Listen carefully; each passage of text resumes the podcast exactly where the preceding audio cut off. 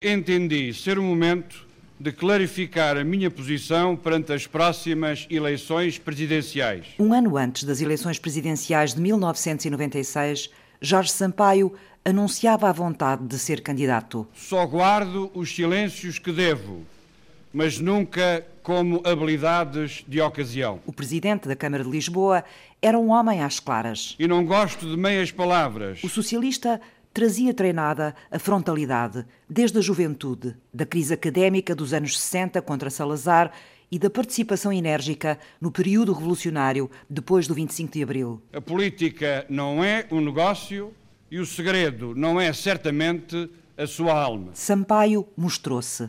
Sei o que quero, serei candidato às próximas eleições para a presidência da República. Sei que parte com algum atraso na organização da minha candidatura. Três meses antes das eleições, Cavaco Silva anunciava que também era candidato. Dez dias depois das legislativas que o PS, liderado por António Guterres, vencera. Espero recuperar este atraso com a ajuda de todos aqueles que me derem o seu apoio.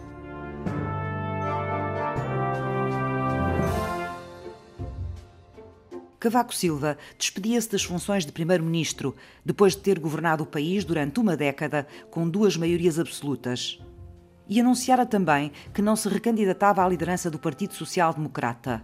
Uma dúvida que alimentara em silêncio durante meses e que inscreve no glossário político uma nova palavra: tabu.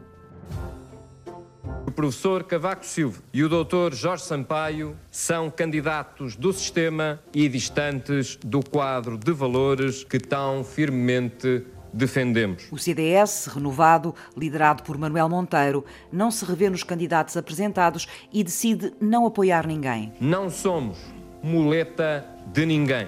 A minha candidatura, a candidatura do PCP, sustenta o grande desígnio que temos para Portugal o PCP nomeia Jerónimo de Sousa. Essa importância se viu mesmo reforçada em face da postura hipócrita, arrogante, da direita, expressa na apresentação da candidatura às presidenciais do anterior Primeiro-Ministro, que acabou de ser derrotado nas legislativas e cujo propósito de recuperação do poder político é evidente. Em tempo de pré-campanha, surge um quarto candidato, Alberto Matos, pela UDP. Mas os dois aspirantes acabarão por desistir e apelar ao voto em Jorge Sampaio. A manobra da esquerda traz Cavaco Silva arrebatado. E no debate dos candidatos presidenciais na RTP, o antigo Primeiro-Ministro não se reprime. Eu sei que o Partido Comunista quer a eleição do Dr. Jorge Sampaio, mas eu penso que não é muito sério eh, estar aqui sem dizer claramente aos portugueses que se é verdadeiramente um candidato à presidência da República. O que me surpreende é que o Dr. Jorge Sampaio seja cúmplice e assista impávido e sereno a esta farsa. Por isso é um combate um pouco desequilibrado. Não manda na minha candidatura. A minha candidatura tem todas as prerrogativas constitucionais e legais que assistem. Não começo já como vítima, porque cada candidatura tem os seus pontos de vista. Não peço apoios a ninguém, como nunca pedi. Estou livre. É que o problema não é um problema legal. O problema é um problema moral. A caminho de Belém sobram dois candidatos. As eleições polarizam-se entre esquerda e direita, entre Jorge Sampaio e Cavaco Silva. A campanha concentrou-se nas personalidades dos candidatos, no passado e na obra deles, mais do que nas propostas para o futuro do país. Porfiaram-se temas externos que mobilizavam os portugueses, como a libertação do povo de Timor-Leste e a reconstrução das relações com a África, a futura comunidade dos países de língua portuguesa. Mas a onda de Cavaco Silva, em nome de Portugal, não se levantou o suficiente. E o lema do Um por Todos, do romance de Alexandre Dumas, completou-se no Muitos por Um, a 14 de janeiro de 1996. Jorge Sampaio vence as eleições com 54% dos votos, 8 pontos percentuais, à frente de Cavaco Silva. Volto a ser um cidadão comum, retomando a minha profissão, depois de ter servido Portugal o melhor que pude e o melhor que soube. As noites eleitorais viviam a um novo ritmo. As projeções dos resultados tinham-se profissionalizado e as televisões privadas disputavam com a televisão pública o interesse dos espectadores.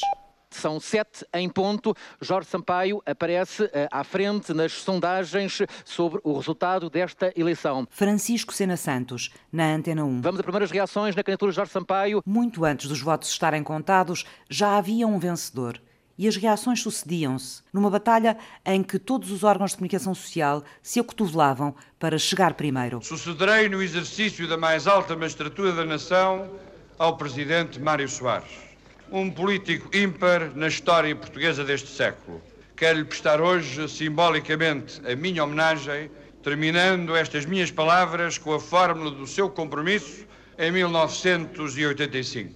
Quero unir os portugueses e servir Portugal. Jorge Sampaio seguia-se a Mário Soares na presidência da República e herdava-lhe as presidências abertas que vai continuar. A campanha acaba em janeiro e desta luta não saio. Ele vai ser o primeiro, seu nome Jorge Sampaio. Mas o fado do socialista em Belém também se fez de momentos difíceis Sampaio foi o primeiro presidente a dissolver um parlamento com maioria.